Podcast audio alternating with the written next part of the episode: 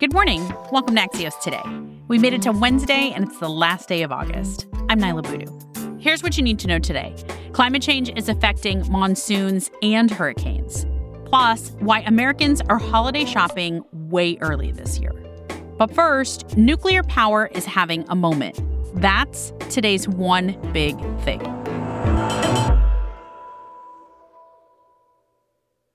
Climate concerns and the global energy crisis are pressuring countries to develop better power sources, leading many to seriously consider nuclear power for the first time since the 1970s.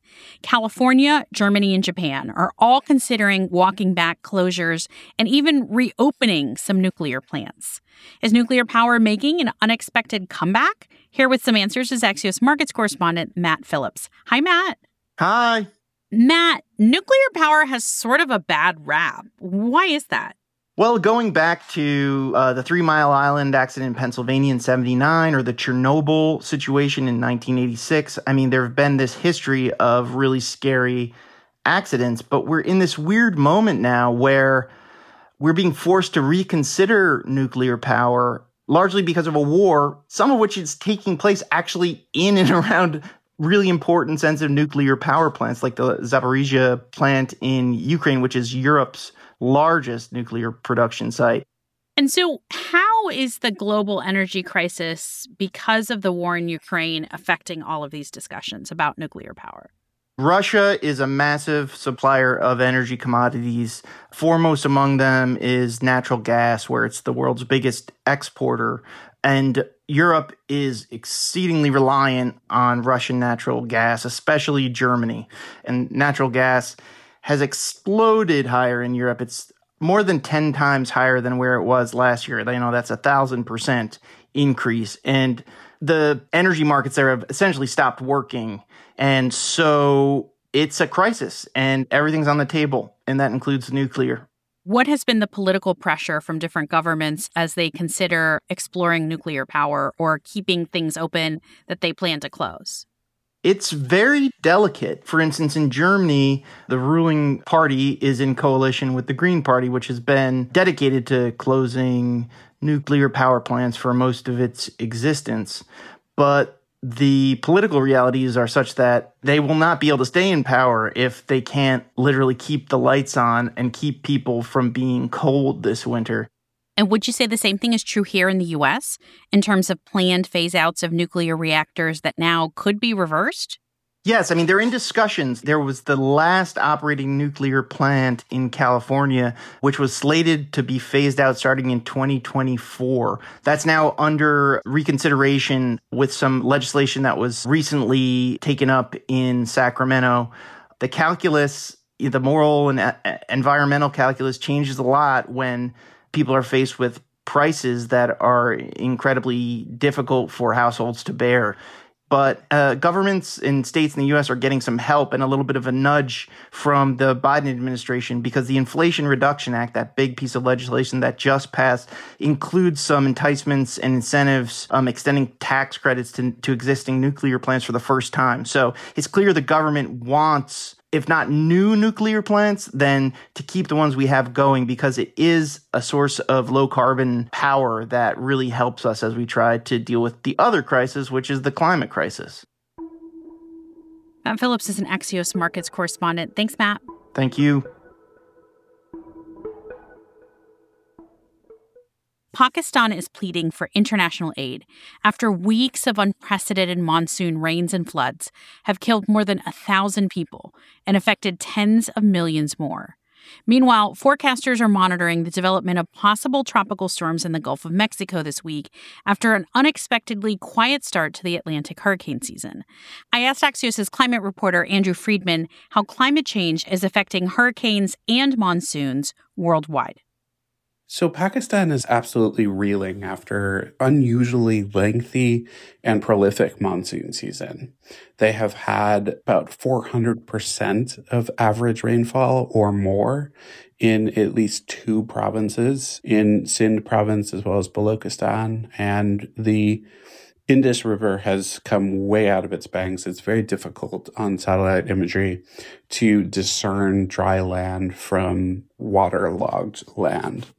The climate change links really is pretty simple physics. Warmer air holds more water. For every one degree C increase in global average temperature, you get a 7% increase in moisture. So we know from studies that there's a higher possibility that the heavy monsoon seasons will be even heavier, that there'll be more flooding rains. And that's really what we're seeing right now. In the Atlantic, we're not really seeing such a climate signal.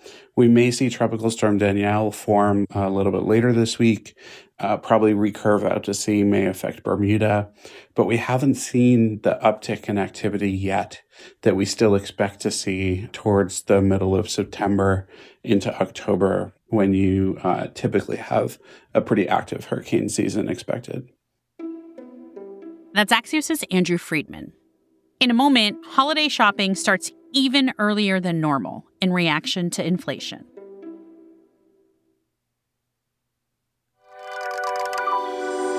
Welcome back to Axios Today. I'm Niala Boodhoo.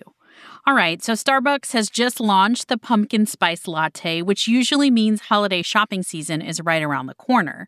But this year, holiday shopping is starting much earlier as budget conscious consumers are feeling the sting of inflation. Yesterday, Walmart unveiled its annual top toy list nearly a month earlier than last year.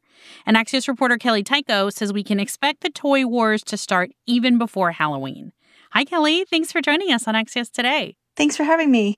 So, Kelly, Walmart released this anticipated holiday toy list. Well, some kids haven't even started school yet. Why so early? Well, what Walmart is thinking is parents are going to be looking to save money this year and they're going to want to spread out their purchases. They might not want to, you know, buy everything in October or November. So this will give them a head start on what they say kids are interested in. And these toy lists end up being pretty accurate and what sells out and what kids put on their list. A lot of them are classic toys. You'll see Barbies, you'll see Hot Wheels. Those toys are on the list almost every single year. And there are also trending toys as well. There's CoComelon, there's Paw Patrol. This is a, a good indicator of what might sell out. Kelly, so how are prices and inflation factoring into all of this? Well, the big thing about inflation is we're feeling the price increases in all sorts of categories, whether it's travel, whether it's food. So toy prices were down according to a recent survey. So it's possible that prices right won't be higher, but we're paying more for everything else. So that's why parents and families are going to be more cost conscious this year and looking for savings, looking for the opportunity for a discount.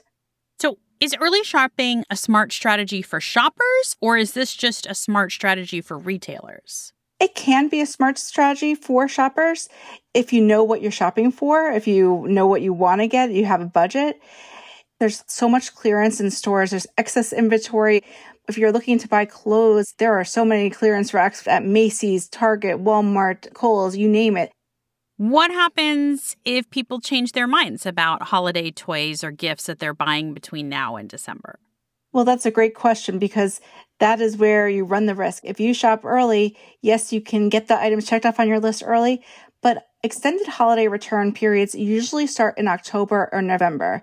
If you're buying something September 1st, that's when your return period starts. So I'm a, a big advocate, save your receipt always. Kelly Tyko is a senior breaking news reporter here at Axios. Thanks, Kelly. Thanks.